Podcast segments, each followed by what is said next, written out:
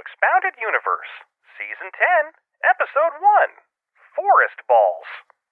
The book, Han Solo at Star's End by Brian Daley. The year, 1979? With your hosts, Jeff and John. Let's go.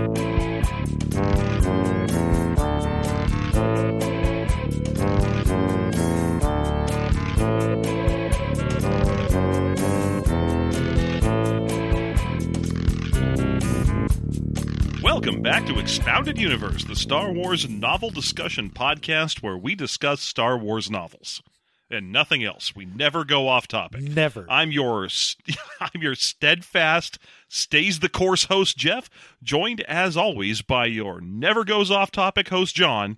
always steady, always on topic, Mhm. Placid, one might say, unhurried. on time, every time. That's right. And uh, and never once do we digress in any way. It's all Star Wars talk here. That's right. Star Wars Mhm. top to bottom. That's all we ever do. So uh, I'm Jeff, and that's John, and I'm Jeff. And that's John. And I'm John, and that's, Jeff. John. the- Boy, am I glad that he's there and we're out here. But where's the sheriff? What I want to know is where's the caveman?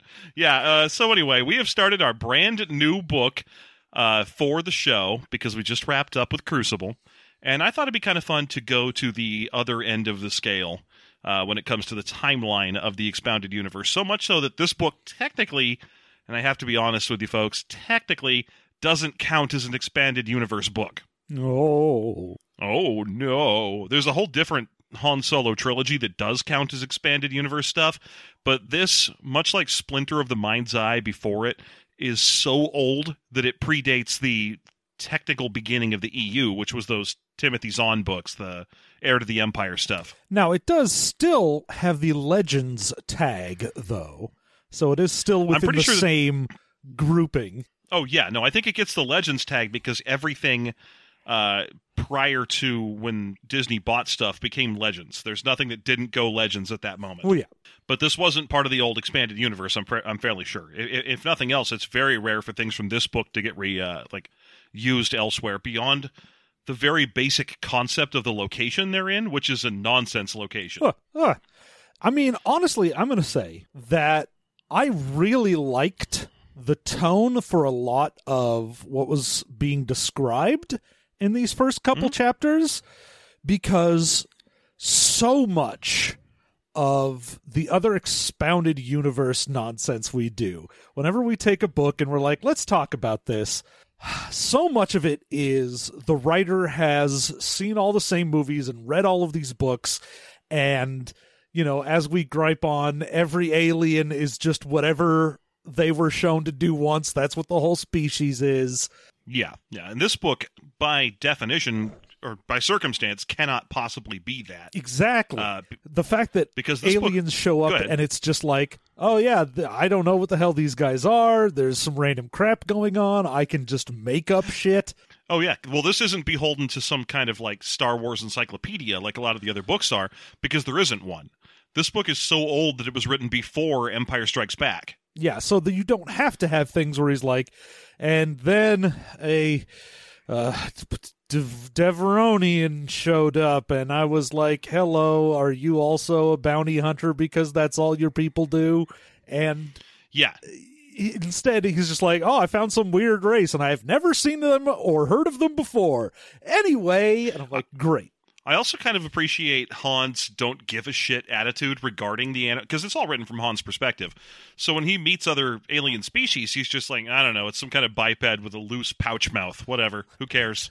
Does it have any money? Yo, pouch mouth, you got my cash? yeah, uh, I, I mean, I, I appreciate what's going on with these books. It, it's a very different take on Han because it isn't based on you know a romance with Leia or uh, the kind of cocky demeanor that he started picking up after the freezing and carbonite stuff. Mm-hmm.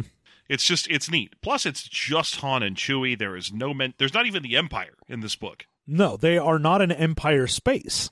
Yeah, they're in the corporate sector, which right early on in this book they uh, they d- describe the basics of the corporate sector, which is a 250 plus star cluster with dozens and dozens of pristine inhabitable worlds, but no intelligent species on any of them. Yeah, it was just, oh, this section of space just didn't evolve sentient life, and so these guys just moved in. Mhm. And, and uh, later on, I think it didn't happen in this series of books, but the corporate sector started showing up on maps in Star Wars continuity. And I feel like they made it way worse. Like in the beginning, it was just, oh, this is just a neat part of space where it's basically a playground where you don't have to discuss colonialism or whatever because uh, every planet it's up for the taking. But later on, the, the history for this place came came into existence. This, this whole thing where where like um, uh, th- this is where corporations were sent to go do business so that the government could get on with governing already. You go do business with businessmen's, and we will govern with government mans. Uh huh. That's like the actual the story behind this part of the galaxy. Luckily, not in these books. In these books, this stuff's just great. So Han, it, we we open on Han uh, flying around in the Falcon because that's what he does best. Yep. And he's flying into a planet, and boy, howdy, he's a smuggling. He's smuggling plums. Hmm But he's smuggling a cache of weapons to someone on the planet. He has made it a, a point of contention in his mind to know as little as possible about whatever the hell he might be doing here or what the point is. Oh yeah. And I mean I I do appreciate that because especially as a pre New Hope Han being like, "Nope, I just do the job. I don't give a shit. I don't want to know what you're doing because if I know what you're doing, then I might have to tell someone about it." Exactly. It's great. It's uh the author Brian Daley was really like, look, this is Han pre New Hope, so he's not nice yet. Like he hasn't found anything to really give a shit about yet. Yeah, he's still trustworthy enough that you know you consider hiring him to ferry you and an old man to Alderaan, but uh but he's not yet like, oh, I'm completely gung ho for the New Republic, and and I don't know what a Force Ghost is, and I don't even give a fuck. What Sorry, that was more Harrison Ford than hokey religion? I know. Uh, so so he's diving in on a planet, and there is indeed some resistance to that idea. There's uh, patrol ships out here from the corporate sector authority. Now he's coming in on the night side of the planet currently, where he was like, all right, most of the traffic should sort of be slow or non existent over here. But unfortunately, there is at least one uh, ship out here that senses him Mhm. coming in. I also appreciate that this book doesn't necessarily have the ship names that are developed over, you know, 30 years of uh, of encyclopedias and stuff. So everything's just like lighters and sail rigs and stuff like that. Mm-hmm. But there's a, uh corporate sector authority lighter or light patrol craft out here somewhere, and he's trying to avoid contact with it. Uh, so And he f- I mean, he fails because it does He detect him, fails. and he's like, Yes. "Well, shit." Uh, and so he immediately dives into the soup or the uh, you know the, the atmosphere of the planet. the soup. He dives Oh, into sadly, it. Delicious. I mean, this uh, an existed in the history of Star Wars at this point, but it didn't have that name. Aw. It was just weird soup hookah guy still. Ah. Actually, based on everyone in that that uh, Star Wars production, the first one got silly names. So his name was probably like Weebus Wubbus or something. I mean, probably. It was like Dingle Danglon. yeah. they probably called him Snoopy Sales. but uh, yeah, so so so Han is diving into atmosphere to try and dodge this this ship, and then he starts doing some fancy flying. yeah, we get a lot of, uh, you know, Han and Chewie back and forth, really just trying to do their whole, like, okay, you make sure that all the deflector shield things go in this direction, and then I'm going to go and spin us around here, and I'm going to try and do a maneuver such that we can, like, get past a guy. Like, it's very Han and Chewie, and it's also just like, oh, I'm going to go down to the surface and I'm gonna spin through a canyon and like hide in a thermal vent so they can't detect us and shit like that. Yeah, it's all stuff that at this point we've seen Han do dozens of times, but it's kind of exciting because he's never done it before here. Um, eh, also, weirdly, I don't even remember the name of this planet. I don't even know if we ever get over it. I think it's Duroon. I think so. Yes. Um, it's a planet with multiple biomes on it, which is not very Star Wars. Not very Star Wars because Yeah. they just decided at some point that every planet was a thing, and that's all it was. Mm. Yeah, which honestly I appreciate as a story convention. I don't it doesn't bother me when you when you're dealing with Star Wars. I know people like to point out that it's unrealistic that, you know, Tatooine would be all desert, but I kind of like it as a setting note. I mean, it's interesting because then you can just be like, okay, this is what the planet is, and you don't have to worry about like, well, why didn't they touch down in whatever place if this place on the planet sucks so much? And you just get to go, look, every place on the planet sucks. It's fine. Yeah, I mean, no one bitches at Super Mario Galaxy for having entire planets that just have bees on them. Bees! My planet's covered in bees! so anyway, um, so yeah, when he when he comes down, there's like thermal vents and lava chambers everywhere, and I'm like, okay, it's a standard lava planet. I'm up to speed. But then he flies through a canyon and comes to a jungle, and I'm like, ah, cool. The planet this this planet has different stuff. There's more than one thing here. Yeah, and uh, and what I have to assa- uh, assume is the establishment of a great tradition of Star Wars novel writing. He has to fly through a canyon that's so narrow that he has to fly sideways to slot through the walls, and it knocks off his uh, his sensor array. Yeah, because you have to. Like, you just have to. You to. have to. Yeah.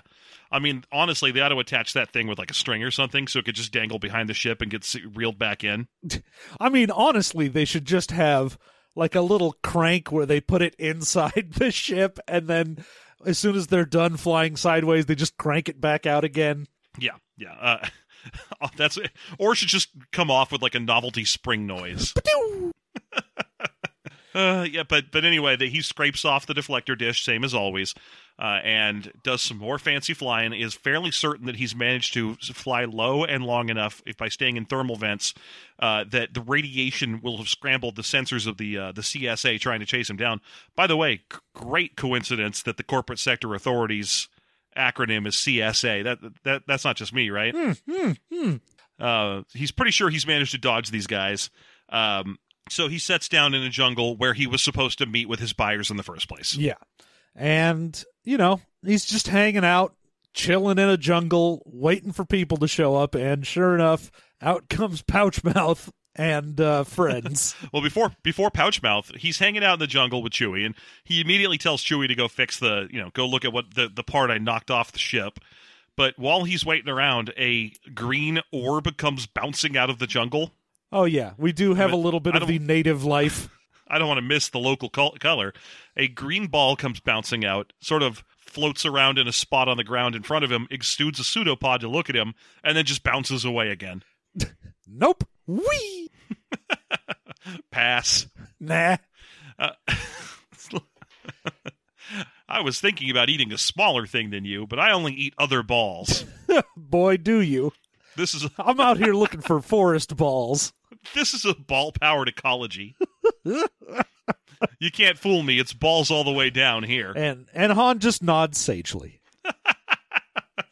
Yep, yep. I've been to a ball planet or two in my time. In my time. hey, Chewie, it's a ball planet, an ugly planet. Well, yeah, you said it was a ball planet. Uh, so eventually, yeah, Pouchmouth shows up. He's there's aliens kind of appear out of the jungle, and uh, one of them steps forward to Han, who you know Han's like, "Hey, are you the buyer?" Because he is very, very business here. He does not want to get involved with these people. No, and I mean, there's even a point where they're like, you know, we're going to try and use these arms so that we can fight back against the corporation who made us slaves. He's like, whoa, whoa, whoa, whoa, whoa. Shut the fuck up. I do not want to hear it. Do not tell me. The less I know, the better. Just take these guns. hmm So he's here with a big shipment of special guns that are perfect for jungle fighting. Uh, he notes that the the guns in particular, there are more powerful guns now, but these guns you could leave them sitting against a tree in a jungle for a decade, and they just work when you pick them up again. Yeah. So they're they're very useful insurgent fighter guns. The uh, the the being that comes on board the ship to collect them is surprisingly straightforward and businesslike. Outside of the one time where he tries to get all, you know, Che Guevara about everything. Uh, but eventually, Han's like, "Oh, I feel kind of bad for these guys that I'm being so mean to them and just trying to kick them off my ship." So he gives the the dude an, a lesson in how to be a guerrilla war fighter. Yeah. He's just like, all right, like, let me give you some tips. hmm His tips aren't bad. It's just you know there's a, the enemies around here, the corporate sector authority guys, or ESPOs as they are called, have a tendency to use big sawed off blaster cannons that can shoot forever. So he's like, don't ever keep your gun on auto fire, keep it on single shot. That way, you always know to just shoot at the guys who are hosing bullets and not the guys who are shooting one at a time in the dark. Yeah, because the basically anyone who's going to be on the ESPO side doesn't give a shit. They've just got big guns that can shoot forever. So there's like, that's fine. They'll just put it on auto and fire forever. And you just hang out, pick your shot, single target. You won't confuse yourself with them. You'll be able to find them because they aren't trying to hide. Yeah, I'm, I'm glad the alien was- the, the alien responds by just being like, "Yes, thank you, we will do that." And then off in the distance, Han hears a blaster goes off, go off, which is strictly against what he had agreed with these guys. He was like, "You cannot use or make noise with these weapons until I am gone." Yeah, I don't want to get caught And- up in your bullshit. Yeah, and the the when the gun goes off, the alien's like, "Look, man, we had to be sure," and then they, they turn and leave. Yeah, and even And then, Han's Han's, like- like, "Yeah, that's that's smart." That's fair. I mean, Han's an amoral asshole, so he's not going to be that judgmental of another one. Yeah, he's like, "No, you you had to assume I would be fucking you on this one, so you know, good on you for testing it." Yeah. So uh, at this point, the aliens melt away into the jungle, and Han's like, "Ha ha, Chewie, I think they might just make it after all." But they won't. No, they won't. They'll get they'll get ground under the boot heel of the corporate sector authority. Yeah, I mean, you've got essentially just some disgruntled runaway workers who were promised a better life and then just turned into slavery who have some guns against an entire giant evil corporation sector. It sucks and it's sad, and Han's not going to fix it, which I appreciate because it's atmosphere. Yeah, he's just like, man, I gave him the best I could give him, which is just some advice. They didn't pay to get on the Falcon and leave, which could have been a thing they paid for. Instead, they just wanted guns, so fuck them, they got guns. Mm-hmm. And then Han's like, "All right, well, let's get the uh, the gear ready and let's get out of here." I, I really like the, the way that this played out. This was kind of a neat look into Han. There is one thing about this author that I feel like has been lost in future Han Solo writing. Oh, Uh, this dude is obsessed with Han as sort of a cowboy. Like he he spends so much time talking about Han's like blaster holster setup. yeah. I Like he's way into it. well, I mean, that's sort of the one of the things you could really do with a just Han Solo story is to take it that direction because without true. Like Jedi and the whole Empire thing, you don't really have the sort of science fantasy. So you have to sort of lean towards that science western. Yeah, and I think that's this is a lot more of a, a Firefly vibe that you're getting off of this because yeah, there's no there's no wizards here, uh, force powered or otherwise. So his reputation as a, a fast gunman precedes him and actually means something. Yes. In, in future Star Wars books, it would be like, oh, that guy's an incredibly good shot with his DL44, and he has a specific holster arrangement where he can hit fire really well, and it doesn't fucking matter because lightsabers. Yeah, but who gives a shit because he's about to fight someone that's like, hey, I've got the force just literally pouring out of my ass, and I'll I'll deflect your blaster bolts with my ass force. it's uh it's what's his face the, the that darth guy with the 17 lightsabers sticking out of him and we've never seen him from the back before and oh boy Oh boy, he sure does have a lightsaber coming out of exactly where you would imagine it would be. I'm sure he's just happy it's coming out Better out than in, I always say. i mean if he just had like the the hilt of a lightsaber just sticking out like a tail in the back you'd be like that's Aw, that's unfortunate buddy. buddy. but no in this in this book we're doing a lot more of a kind of wild west cowboy thing where yeah the corporations have moved in and started imposing law on everybody but there is just enough wild territory left to support smugglers and freedom fighters and cowboys and the only law that matters to them is the law of the gun so Well, I mean, especially granted because they're sending it in the corporate sector, they're like, we're not dealing with the like strict jackbooted law and order of the empire. We're really dealing with the sort of looser, open to bribes, corrupt uh, corporate sector that breeds these kind of criminals. Right. I mean, granted, I'm I'm in intensely aware of the whole gunman thing because I've read these books before. This was like the first Star Wars books I really got into. And I know that they introduce a nemesis for Han who's just like a different kind of cowboy gunman. I am also a cowboy. he's he's like a riverboat gambler compared to Han's like white hat. Aw. I mean, I don't want to get into him because I think he might be later in the book that we're reading. I mean, it's you know, uh, note for the show real quick. this is actually three books. There are we have there's Han Solo at Star's End, which is the one we're starting with, but then there's also Revenge and The Lost Legacy, and we're going to take them one at a time and see how we're feeling because these books are, based on my memory, really good. I don't know if they'll make good radio. Yeah. I mean, so far, like just these two chapters that we did, Mm-hmm. each sort of within themselves have a neat set piece. They do something, they set something up, and they deliver on it. And that's not a thing you normally get. That's true. There's not a whole lot of empty setup in these chapters. Uh, I, I mean, granted, a lot of that is because of the laser focus on Han. Like, there isn't a chapter written from the point of view of the narrator describing the construction of a large Imperial thing. Yeah, we don't have to jump over to other characters.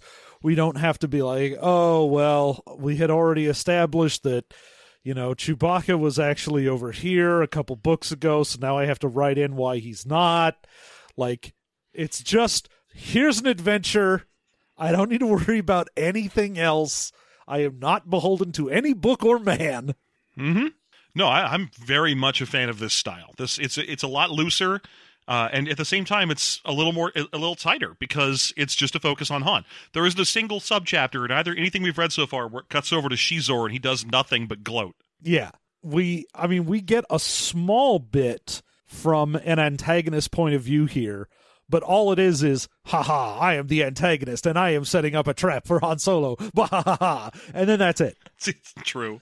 Uh, so Han, to get back to the story, Han tells Chewie to get the ship ready to go, and the two of them are prepping. And Han thinks, okay, we they don't know where we are, so we're just gonna go as fast as we can and try and get out of the atmosphere into hyperspeed uh, before they get a chance to to shut shut us down in any kind of way. Yeah, if we're lucky, then the one ship that was looking for us won't be, you know, still around where we are right now, and it's still like early enough in the morning that we shouldn't have standard traffic going yet. Uh, unfortunately, luck is not on their side as that ship is just straight up waiting for them. Yep. So Han goes to full speed, just darts out of the atmosphere as fast as he can. Unfortunately, the other ship must have had a fairly smart commander because they predicted that, and they're waiting in super high orbit for him. As he makes their way to make a pass uh, or pass them, they hit him with a tractor beam and start diving down towards the surface with him in tow. Yeah, they're And and uh, he doesn't have he has very little time to react to this. Well, yeah, because there's like, ah, shit. Well, I'm in the tractor beam, and he's like, Chewie, I'm going to do some dumb bullshit. I need you to put all of our shields front until I tell you to put them all in the back because he is just going to play chicken with this guy. Which honestly, I feel like that's what you automatically do when someone puts you in a tractor beam anyway. So yeah, they put him in a tractor beam. They don't even try to contact him, and uh, he just flips the the engines into gear and goes diving straight at the ship. Yeah, he's like, well, all Uh, right. to you want you want me to come to you? Let's do it. Let's do it extra fast style. So he goes darting towards the other ship, and eventually the other ship loses their nerve, breaks the tractor beam, and starts to bank to one direction. Yeah, they get to get you know not like any sort of super damage or anything, but a couple shots off. But while they pass each other, and then you know this isn't really a like a fighter or a battleship or anything. It's just sort of like a light freighter that they put some weapons on. That's after Han, so Mhm. it takes a moment to like. All right, well, we dove past him. We've got to like slow down, turn around, get back in course, which means they've got plenty of time to get the fuck out of there. Indeed.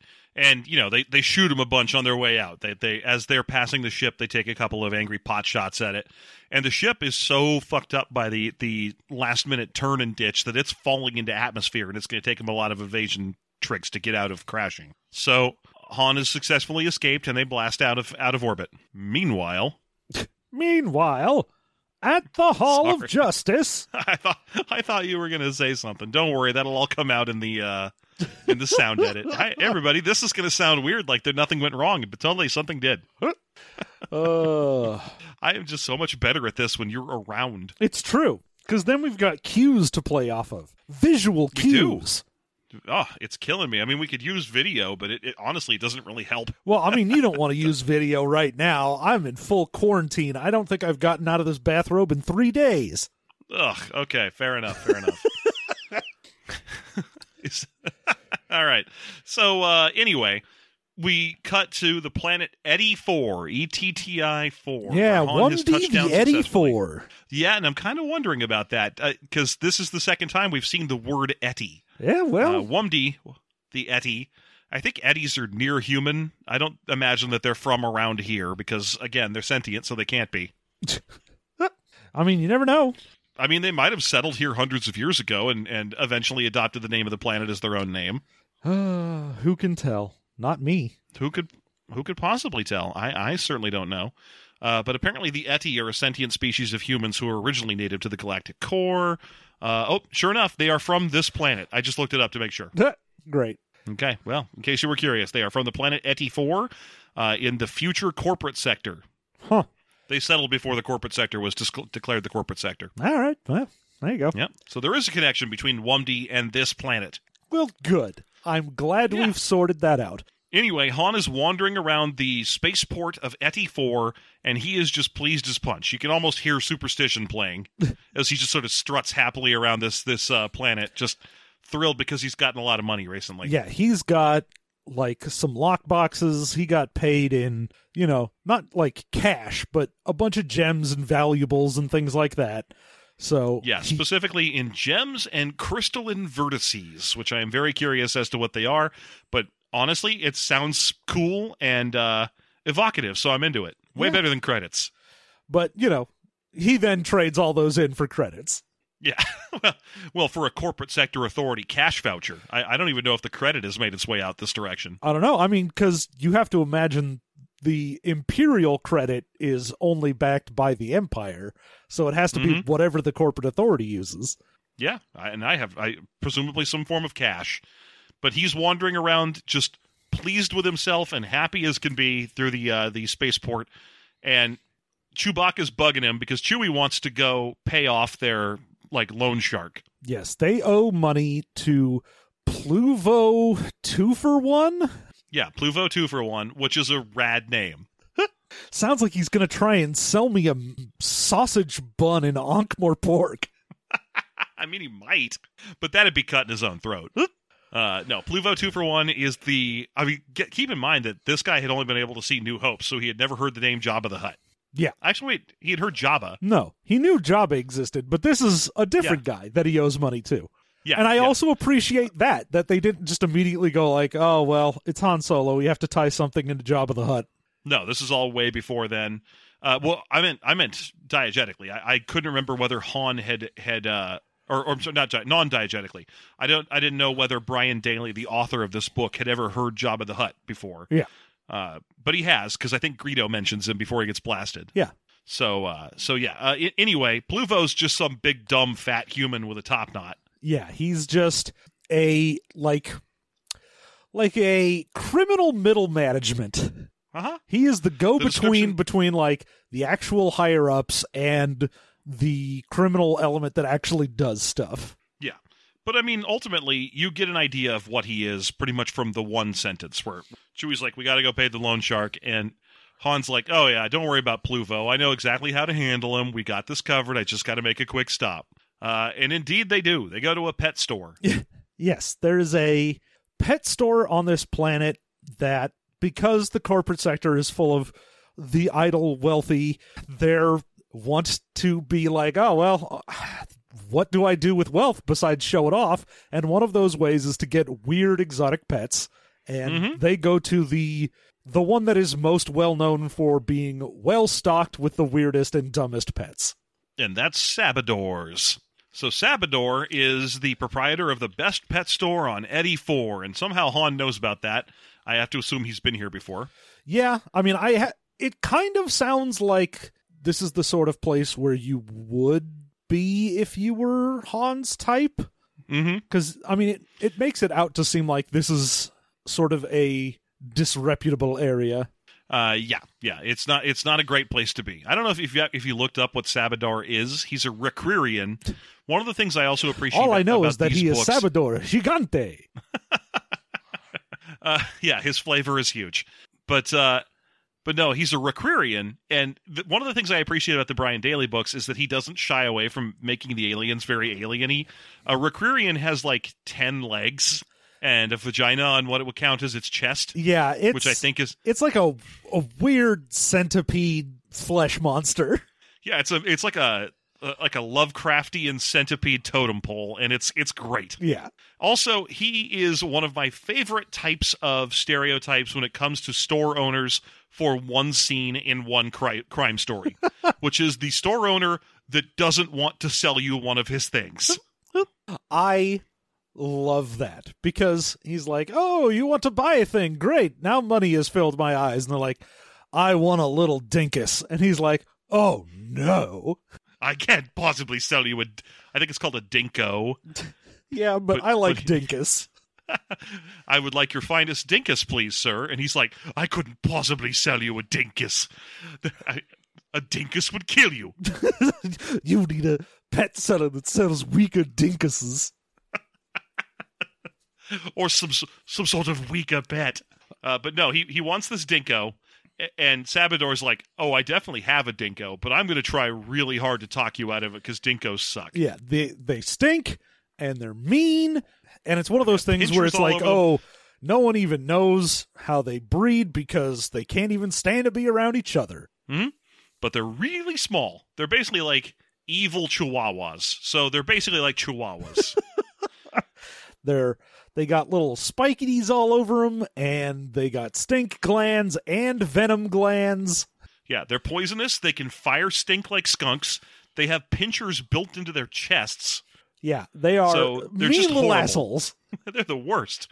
Uh, I I would love to know if there's art of these little guys. I, I have no idea. Uh, but but uh, he, yeah. So but again, one of my absolute all time favorite things in these books is when when uh, someone tries to buy something in a Star Wars store and the s- shopkeeper has to be like, "Oh no no no no no! I couldn't possibly exchange money for value." I have one of these, but I don't want to sell it. That's not what I do here. Uh, Anyway, uh, Han's just like, all right, well, I guess I'll go to one of the other pet stores and just get a dinko from them. And he's like, oh, very well, I'll get you a dinko. fine. If a Dinko he wants, a Dinko he shall have. I just looked it up, and dinkos have like a scroll and a half worth of information because other people picked up on these little guys and ran with them. I mean, there's no way that you read about a Dinko and you're like, oh, dude, I gotta make one of these things attack a guy. I popped open the thing, and it's like, okay, well, they just look like ugly, ugly, little lizards according to this, but it's like uh, something about Darth Maul crushing one with his foot, but Darth Sidious had already seen him. Or something. It's, it's a whole bunch of crap about those two. Oh, good. Yeah. Anyway, Han buys the Dinko, and then you know he's like, "Look, I'll get out of your store if you can do me one more favor." Yeah, I just I need you- I love that he's like, "Oh, it'll be a real comfort for you to get a paying customer out of your store." So, I'll let you do me a favor. I mean, why is this guy even stocking Dinkos if he doesn't want to sell them? I just it's so weird. It's a, it's like you say, it's one of those things that happens a lot and every time you're like, "Hey man, if you don't want to, just don't have it." Imagine that in real life. Like you walk into a car rental place, you're like, "Hi, yes, I would like to rent your finest Mazda Miata or whatever the fuck, so I can go to the, I can leave this airport, please." And they're like, "Oh, sir, I couldn't possibly rent you a car. You might crash it." or if you were specifically like, "Yo, I need, you know, an SUV," and they went, "Oh, wouldn't you rather have a nice compact? Ooh, the SUV might be too much for you." It's got a high center of gravity. it would kill you. Uh, And you have to be like, look, I am willing to give you the appropriate amount of money for this item. Can I have it? Oh, I really would prefer you didn't. I'd like to not. Uh, but you have a price for it behind you, and it is for sale here, yes? Oh, quite, yes. It's policy Is this a that we don't on- let anyone rent this without. "Mm, a shitty discussion first.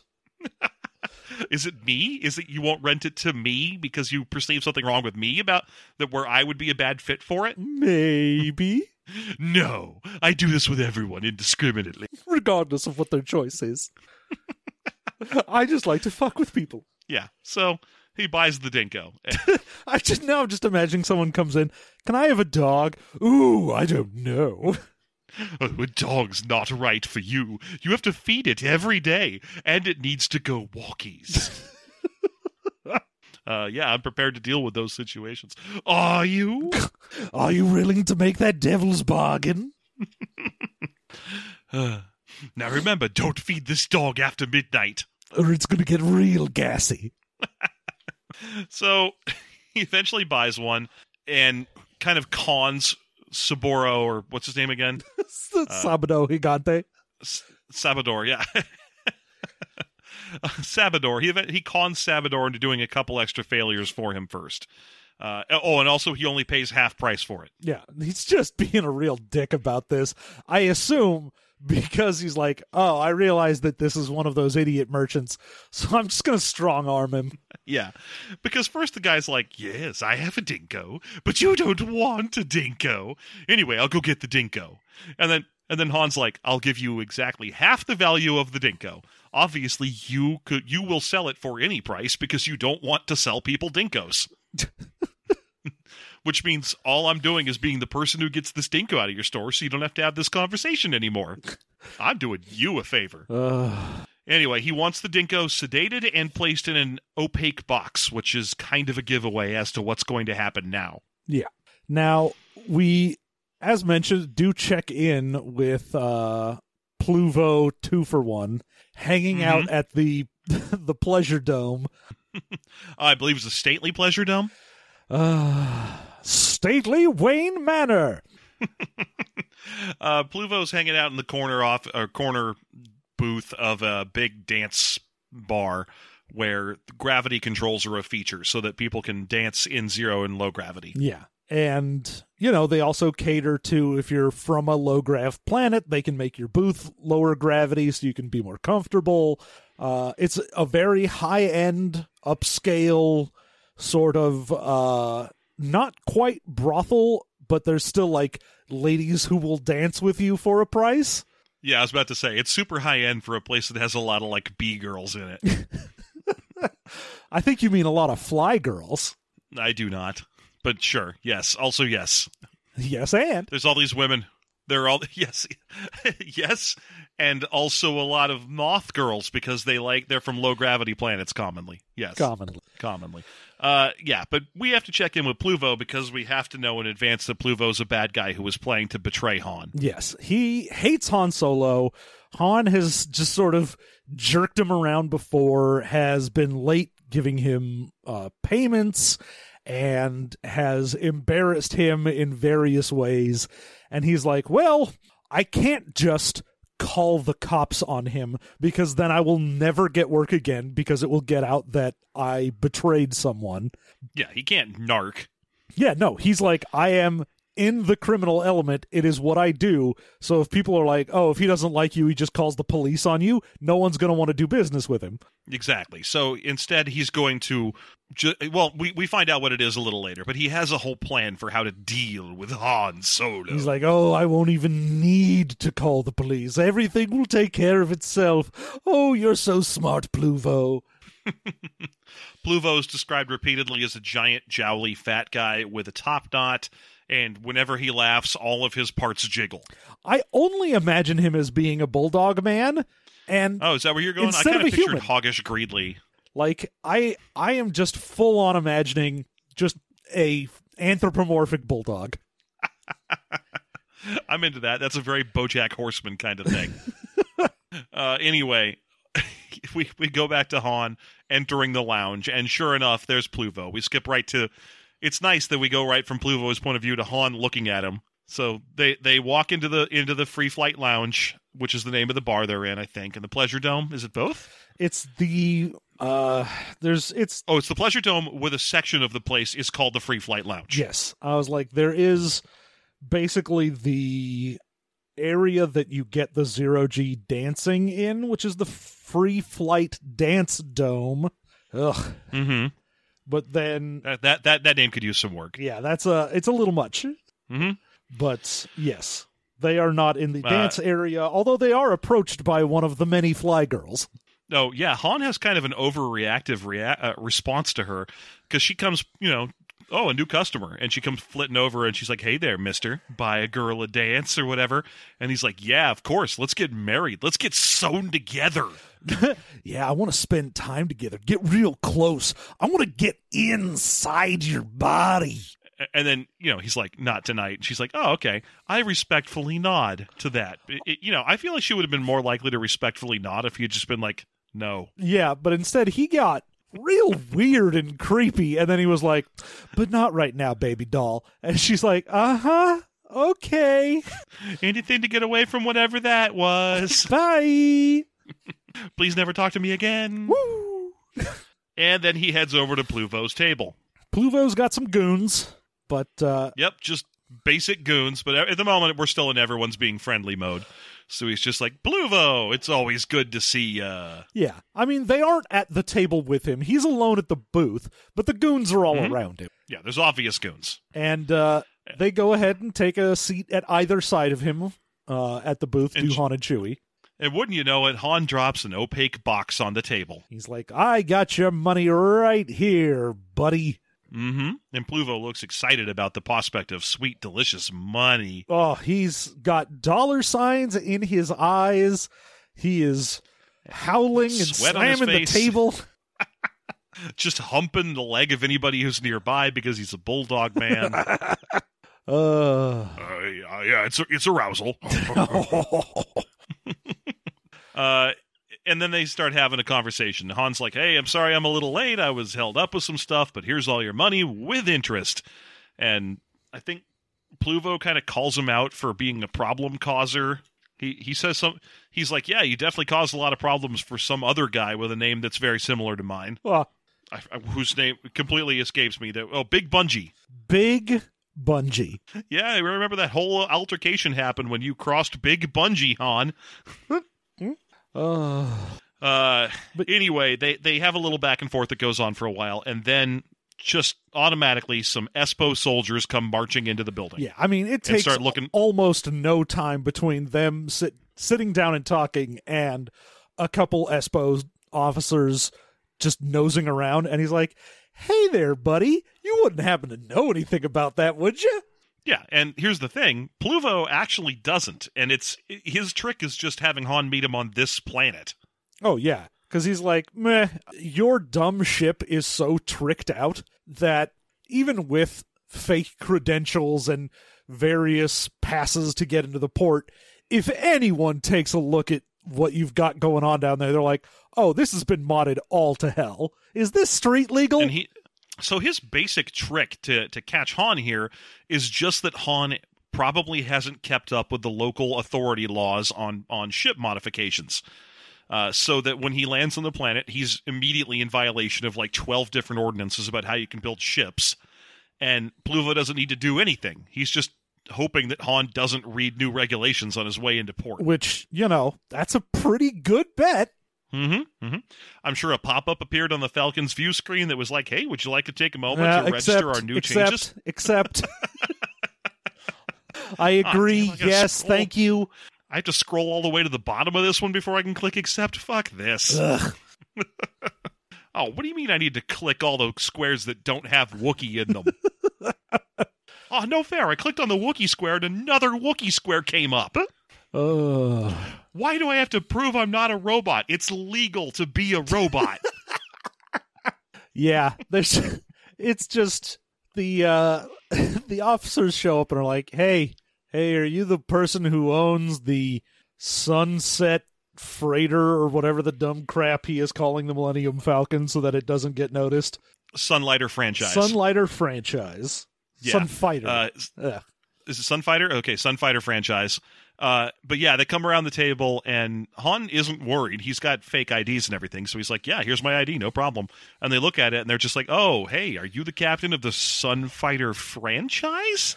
And he's like, "Yes, I am." Is there a problem? we're here for we've, you. We've definitely gotten all of the uh, paperwork in order, and everything should be up to code. Yeah, well, it's not. And there, it definitely isn't. In fact, it's so out of code that we need to arrest you for it. Because his first thought is, okay, well, I'll go talk to the port master after I'm done here. Then, no problem. Okay. And they're like, nope, you're under arrest for how obvious of a smuggling ship you have. I mean, they're like, no, no, you need to. You're not under arrest at first. They're like, you just need to come with us because we need this taken care of right now. And- yeah, but I mean, ultimately, he knows how the Espos work, and that no, you're not under arrest, but you need to come with us is the same thing. Yeah, I mean, yeah. so so Han's freaking out because he's trapped between the Espos and Ploovo. Looks to Chewie to let him know that he's going to go do stupid shit. And of course, Chewie just kind of nods and he's like, "Yeah, okay, I, I know." I know. I feel like that's literally how the two of them work. That it's not it's not that Han's like, "Hey Chewie, let's do Plan C." It's more like, "Hey Chewie, I'm going to do dumb idiot shit." And I Back need you up. to back me up. All right, And Chewbacca has to, Ugh, fine. all right. I will attempt to make you not be dead. I mean, to be fair though, in this case, Han does have a fairly good distraction lined up. He opens the box. Yeah, he's like, "Oh, before we leave, of course, don't forget your payment." And open opens up the box, and of course, the dinkus flies out and slaps him across the face. Well, I like that before you, when the box opens, Ploovo just jams his hands in there because he's like, mm, money, money, money, money, money. and uh, he gets a just a big old fistful of angry asshole lizard. Man, I've had a fistful of angry asshole in my life, and it's not great. It's my favorite But- cider, angry asshole. that is that is so the name of a cider that you could get at like a Kuma's or something.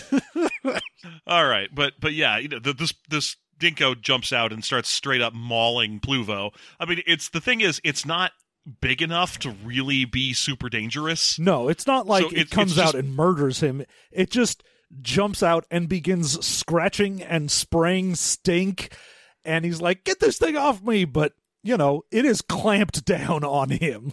Yeah, it's got its chest pinchers locked onto his stomach, and it's just spinning in place and blasting smell everywhere. And this is so scary to everybody that everyone kind of falls back. And Han manages to punch out an Espo dude and dart to, to relative safety behind the bar. Yeah, and Chewie just you know takes the two others, donks their heads together, and is like, "And taken care of." hmm And then they leave. And Ploovo's far too busy dealing with this dinko to really stop them. But he does yell to his goons to stop Han and Chewie, who dive behind a bar and are hiding from the blasters and everything. And everything's going to shit in the bar. Oh yeah, there's some extra Espo forces that were by the door that hadn't actually, you know, come after them. So they've got goons, Mm-hmm. they've got security forces, and there's And it also it smells so bad in the bar that everyone's barfing. uh, uh, Yeah, so it's it's a bad situation, and then Han decides on his escape route, which is pretty clever. He just finds the main gravity control feed and sets all the gravity in the bar, except for the bar itself, to three point five times normal. yeah, he's just like, I will set gravity to very yes everywhere else, and everyone just sort of slams into the floor. Now, thankfully, because of the distraction, he was like, oh, good. Because we started making a ruckus and shooting, everyone that was in the light gravity room actually got down, so I didn't, like, slam a dude from the ceiling to the ground all of a sudden. Yeah, at, at three times normal gravity. It's- he was especially concerned about the people who were from low grav planets, because like. He's like, oh, you guys are used to like quarter Earth gravity. Well, here's three times Earth gravity. Yeah. Now, he's also like, uh, turns out no high grav people here, though, because everybody is just plastered to the floor now. Yeah, Ploovo specifically called out for looking like a bloated, quivering jellyfish because he's big and fat and he's having a hard time moving in heavy grav. So at this point, he's this like is all. just jamming at the controls, and Chewbacca's like, "Get the fuck out of the way! Let me do this." I really like this. I, I got to call this out. Uh, I, I Han's just sitting there messing with it. He's at the extent of his technical capacity, but Chewbacca in this book is actually a technical expert. Yeah, he's an actual for real engineer guy, and he just sort of pushes Han to the side and is like, "You dumb asshole, hold on," and creates a pathway of normal gravity for them to go through, and also make sure that the only people in that pathway are just sort of regular people and not any of the Mhm. goons or security forces. Yep. I I really appreciate that that Chewbacca in this book, at least in the first two chapters, is present, invested in what's going on, uh, not actively angry at Han, but a little chagrined, and also has an expertise beyond threatening to rip off arms. Oh yeah, at this point he hasn't been turned into a glorified babysitter and actually gives a shit about things. Yeah, so that was really nice. Uh, they manage to escape, and as they make their way outside the building, they pass a group of people who are about to head into the Free Flight Dome. Uh, and they're like, whoop, can't go in there. Franck's fever. Oh no, Franck's fever. Yeah, and the uh, the the revelers who are about to enter the bar get scared by the concept of Franck's fever, which the book makes a point of pointing out to us is uh, made up. It's made up bullshit, just like coronavirus. made up. Yeah, you could just go outside, everybody. Feel free to try. No, I don't even want to make that joke. Lick I, as uh, many doorknobs as ye like. I've already lost an uncle in my family. I, I don't. I, this isn't. No. Uh. So, I think that's pretty much where it ends. I think they, they Han's just like, great, we escaped, and now to get the fuck off this crappy planet. It is. Oh, he has a little quip. He's like, it's getting tough out there for an enterprising businessman. Aw, small business owners. Hey, John, you're a small business owner. Oh, I am. Yeah.